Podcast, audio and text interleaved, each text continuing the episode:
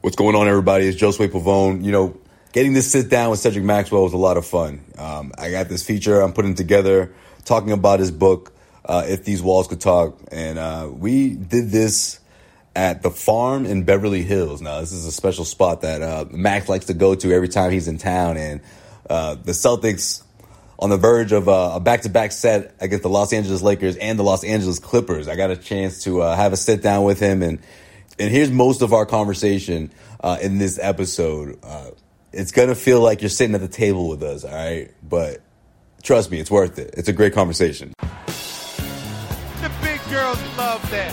Chicks love the last shot opportunity. Somebody give me a napkin so I can wipe my mouth. Ah.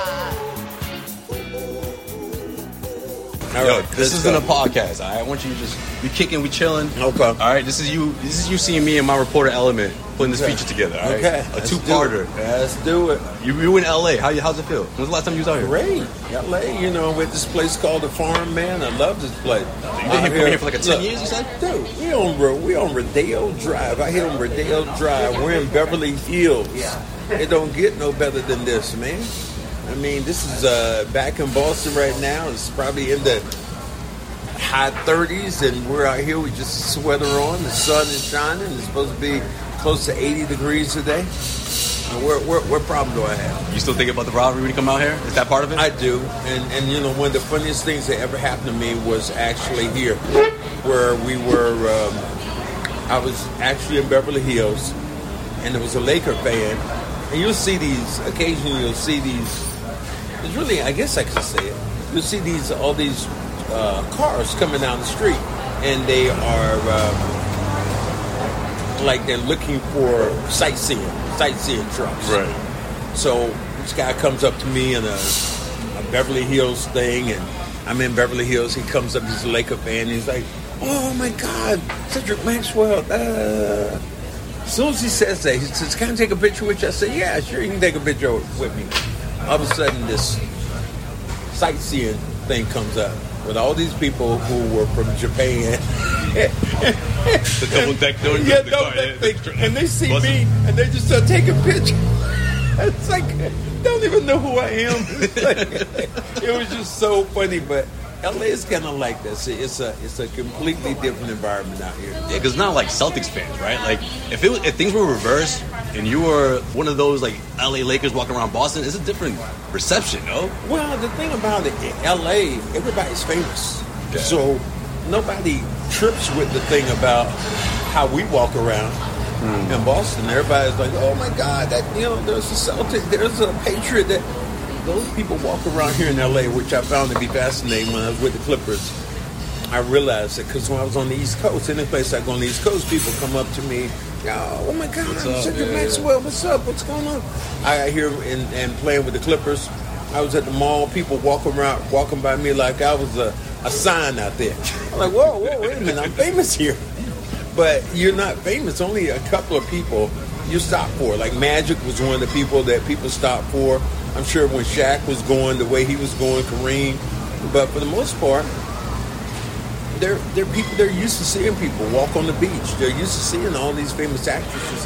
Whereas you and I see them, we go, "Whoa, that's uh, such and such." But we don't. They don't even trip with it out here. They're so used to it. right? It's it's a different different environment out here. I'm always thinking I'm gonna run into like a like someone who had like a minor role in some show that I used to watch, and I'd Oh, be like, you will. yeah, you, you because could you could do that. You could do that with the person that is waiting on our table right now. They will tell you, "Well, I'm just doing this for the time being until you know my acting thing gets going." And that, so you will hear people say that, you know, that that are just regular people, and you'll say, "Oh, oh, you're in what?"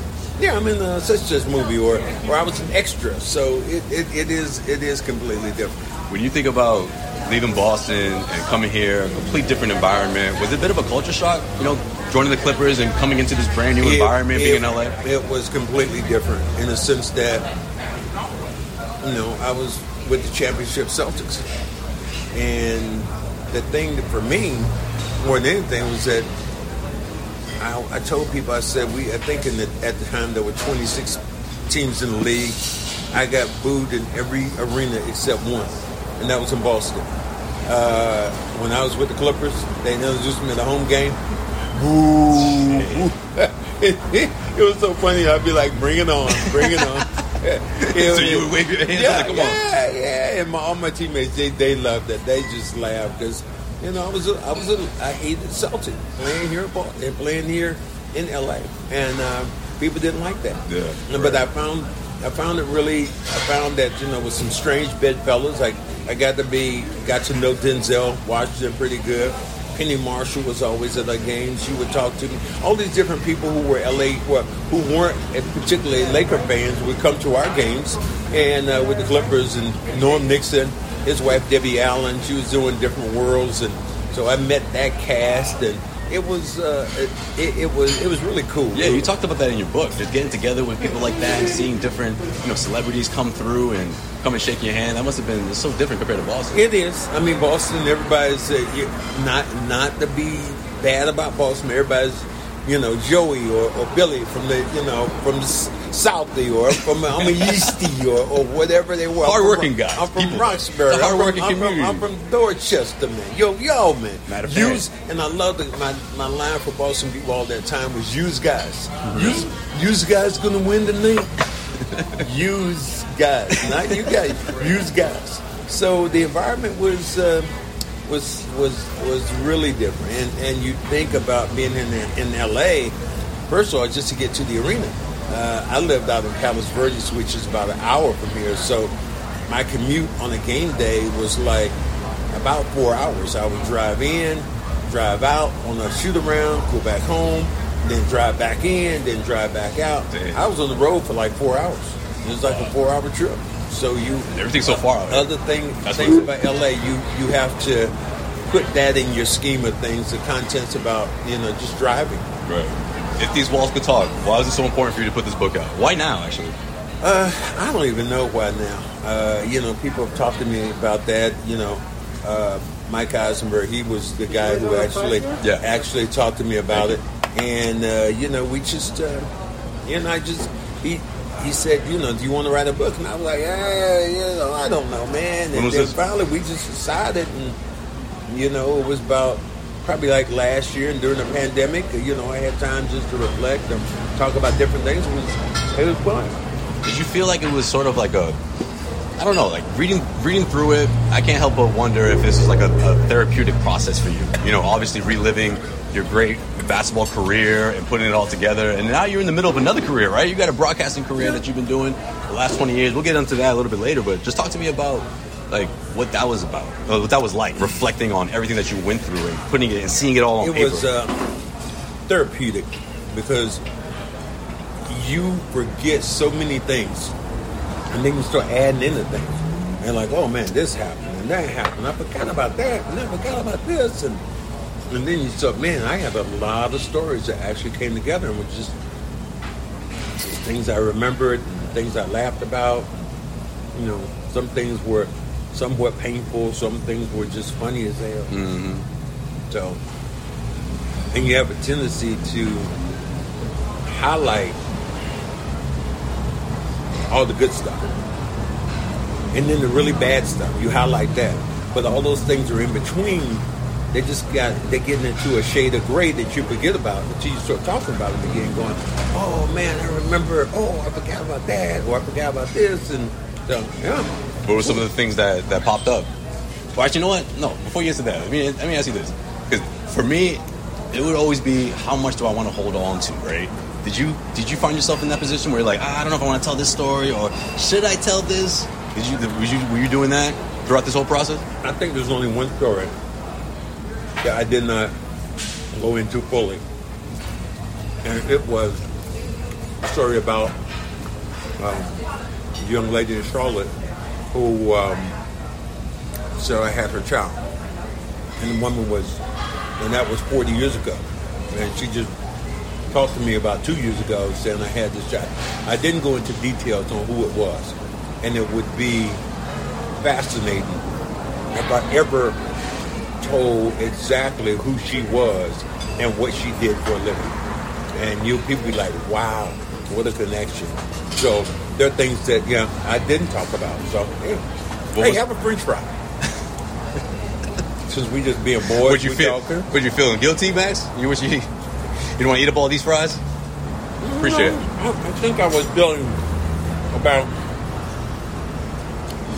the story on her is I met the young lady who she said was my child, and she was really cool.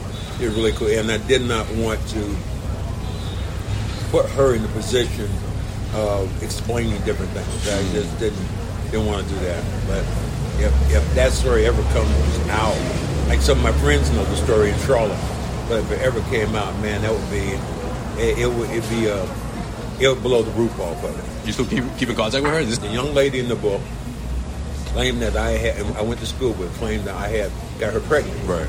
And she told me about a young lady who was who she told was she told the, the girl who found her that ended up being her mother, being her, her child. She told her that I was her dad. She said, "Do you know who my dad is?" She's like, "Yeah, absolutely, hundred percent." And when it was hundred percent, she showed him on the basketball game, right? no, she actually just told her who I was. And so, and the girl said, Are you sure? She's like, Absolutely, 100%. Well, she was 100% wrong because it came down, came back 0.0.0.0. Oh, so you actually got the test and Yeah. sure. Gotcha. Yeah. Okay. Did that part make you not want to put it in the book even more, or was that just No, it was more about the young lady that I met. okay? Gotcha. She was really cool, and I, I respected the point of her privacy. Okay. What was something that you that you shared that that you were a little hesitant? Was there anything? Something that made it in the book. Um, I think that probably a little hesitant about the apology to my teammates, talking about me playing and how I was hurt. Didn't know I was hurt. Right. I mean, didn't know how to handle being hurt. I never experienced that before as a pro, and maybe just not handling the right way because I'm happy-go-lucky. Happy-go-lucky doesn't get all get sad all of a sudden Right. and I was still happy-go-lucky, even being hurt. So it came across to some people I really didn't care about playing anymore. When all and that's what disappointed me more than anything when all of them knew that I was one of the most competitive guys they had ever been around. So that was very disappointing.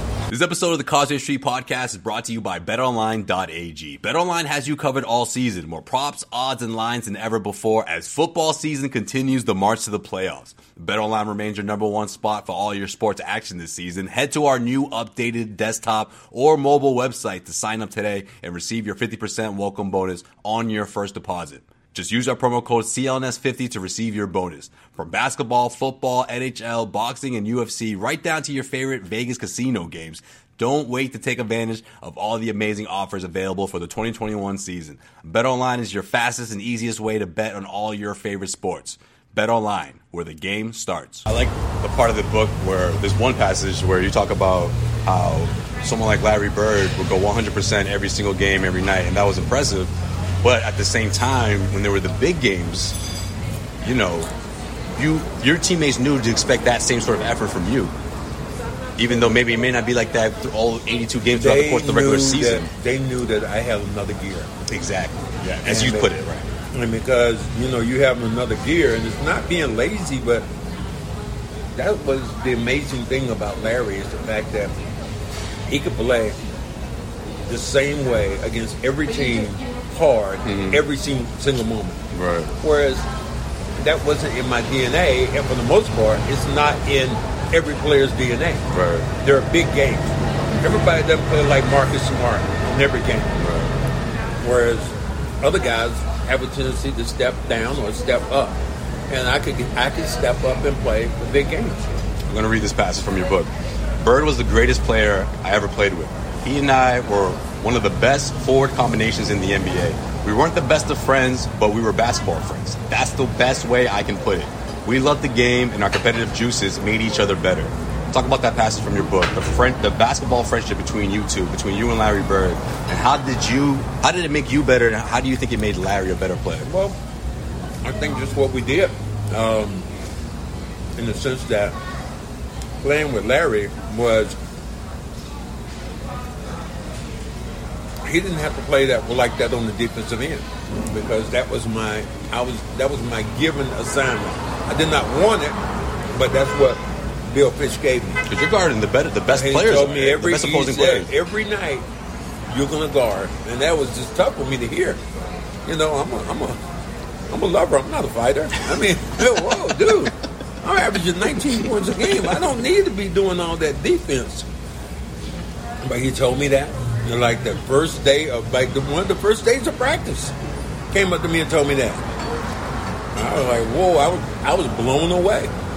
I was scared, fact. Like, what?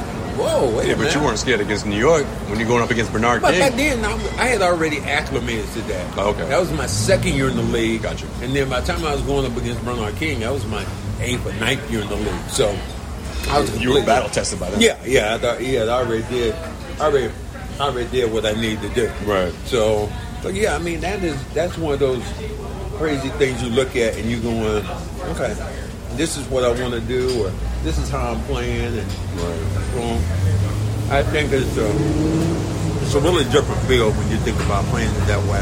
Right. But so far as the comment is Larry and I didn't have we had nothing in common.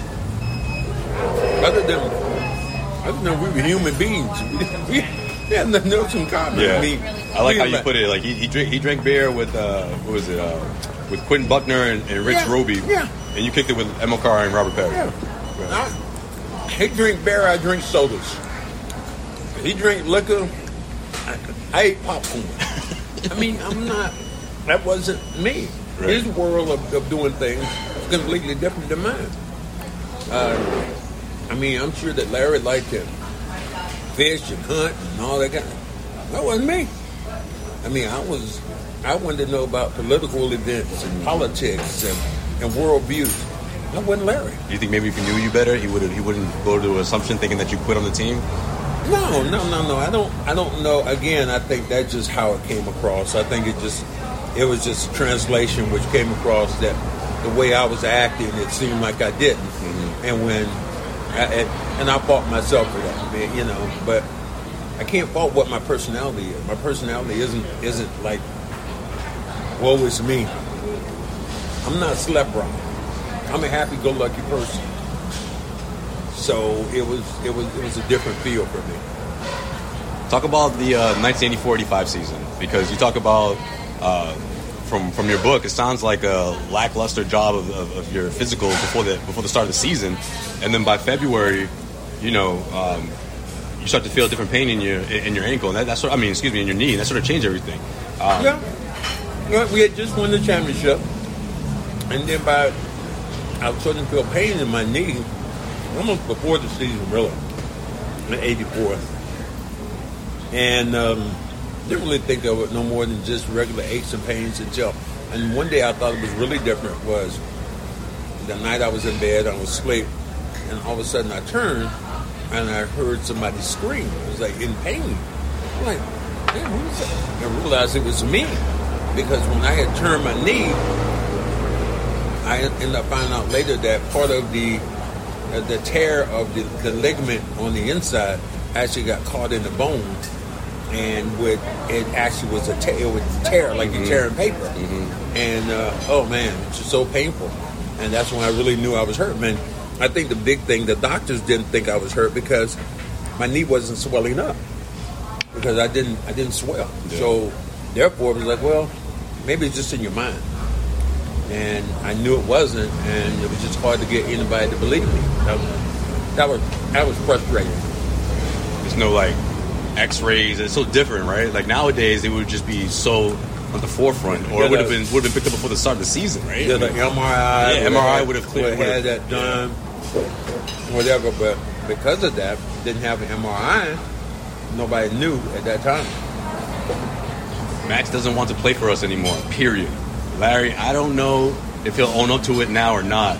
All I know is he said it, and that's all I can tell you now. That said, he defends Max to the death today. That was from Bob Ryan.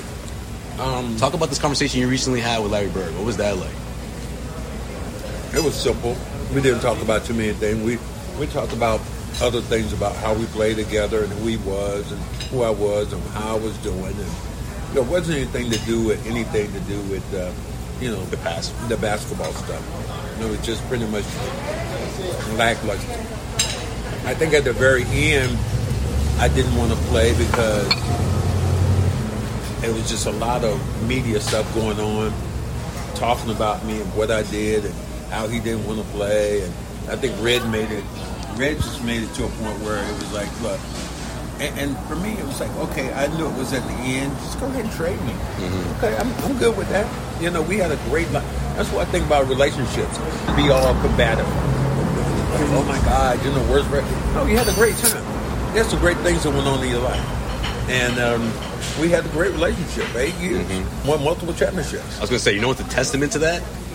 When you went back for Larry Bird night, talk about Yeah. that and the emotions that you that, that you went through after all those years of not going back to Boston. After you told yourself you would never go back. Yeah. Talk about that day coming back to the Garden. They asked me to come back for Larry's retirement, and I was debating whether I should or not. I didn't. I was up in the air. eh, mm, I don't know, but and then I was like, okay, hey, I'll come back. And then they were talking to all the players, and and um, then they were talking to Bill Fitch, and then they did Nate Archibald, and it was Bob Costas was the MC. And Bob looks at me and finally says, Max, welcome back to the Garden. Welcome back to Boston. And uh, the crowd just went crazy. And it was, um, that was, it was really, it, it, it, it surprised me with the emotion that was, that came over me at that point. Uh, and it really showed the appreciation that I had from, and not only from from the fans who stood up and gave me a standing ovation, but also from my teammates who were there, who understood kind of what I went through, and, and Robert Parish in particular. When I think of him, you know, because uh, Robert Parish said, "Hey, you go, you go. I'm sorry. Robert Parish, said, I got fucked without the lube." So Which made the book, by the way. I love that you put that in the I book. that. That's the Nick Johnson effect right there. Because you can hear his bass in his voice going, Max got fucked. without lube. so it just it's, it's one of those things that to me it's just really funny when you think about you know that. So I, I just kind of laugh, but you know it was um, yeah that was just a, an emotional emotional thing that happened for me. I was I was very surprised that the fans were gave me a standing ovation. I was just surprised that my teammates gave me a standing ovation, and, and they literally just stopped. People just stopped, and they, they stood and they clapped in unison. Like when he said, you know, Max, welcome back to Boston. How's it feel to be back?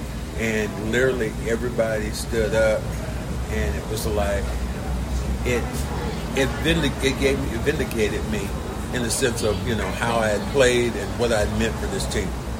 Do you think part of you felt like it was a moment in your life where you're like, you could kind of take a sigh of relief? Yeah, Yeah. it did. You just took a, a deep breath. You let their love rain on you, and then I had to get back to talk about the Larry Bird, um, rat, uh, his uh, The gifts. retirement. Oh, yeah, yeah, the that's gifts. it. Yeah. and That uh, was hilarious the way you put that together. So I you didn't even know what it was. No, that wasn't for me. yeah, but how funny is that? though? Yeah, because like- everyone knows, you know, it's not like you bought it yourself, but it was for you to say it. It was such a max thing to do, and it was well received. Everyone cracking up. I don't. What? I don't even know what this is. what is this thing? What is it? See, that's the comic relief that never goes away. You know what I mean? Like Yeah. I feel like that goes, like that's what resonates with people, and it came all at once with the crowd and everything in that moment. I thought, I thought that was special. What is it? You you you don't know? Yeah. Okay. Yeah. So, like I'm loving it, watching my buddy good Nick Joseph just having a, a ball over here eating this French toast right now. He's like My hero. He's I can't like believe it's the first time he's eating. Back home, it's like three o'clock, It is this I is the first time he's eating is in today. heaven right now. He's like, he'll tell me later on. He'll be like, "Oh my God, that French, that French toast you had." I'm not talking about that. Yo, and I oh told- him, about that French toast. And Nick, that what did- is the best. Nick, what I say on the way over here? I said, "Don't be a distraction." There it is. Max can't stop looking at you. Yes, I'm not. But he just he just looking right at me. He's looking at my face. He just smiling the whole time like what's he about to say? He's front row seat to this and, interview. he, and the thing about Exclusive it really sit-down. funny about it is he's heard every one of these stories, but it's like goes right back again. He It never starts- gets old for He starts giggling again like a like a schoolgirl. Like